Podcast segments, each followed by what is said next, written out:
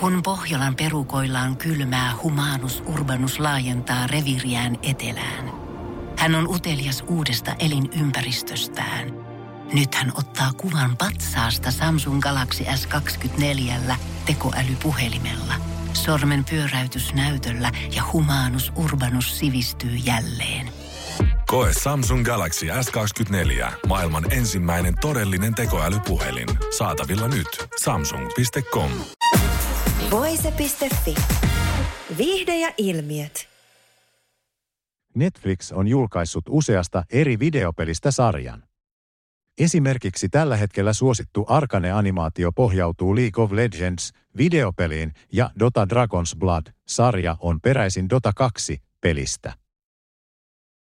Nyt Comicbox-sivusto uutisoi, että myös Mega Man pelisarjasta on tulossa Netflix-sarja, jossa näyttelevät oikeat ihmiset. Tuotantoyhtiö Supermarche on tiedottanut, että sarjan parissa työskennellään parhaillaan Netflixin kanssa. Julkaisupäivämäärästä tai näyttelijöistä ei vielä tiedetä. Mega Man on yksi kaikkien aikojen laajimmista pelisarjoista ja sen ensimmäinen osa julkaistiin Nintendo NES-konsolilla vuonna 1987.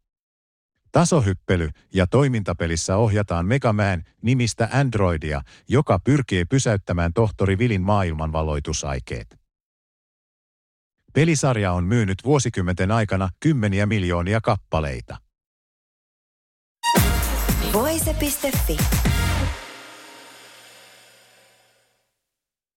Tiedonjano vaivaa sosiaalista humanus urbanusta. Onneksi elämää helpottaa mullistava työkalu. Samsung Galaxy S24. Koe Samsung Galaxy S24. Maailman ensimmäinen todellinen tekoälypuhelin. Saatavilla nyt. Samsung.com.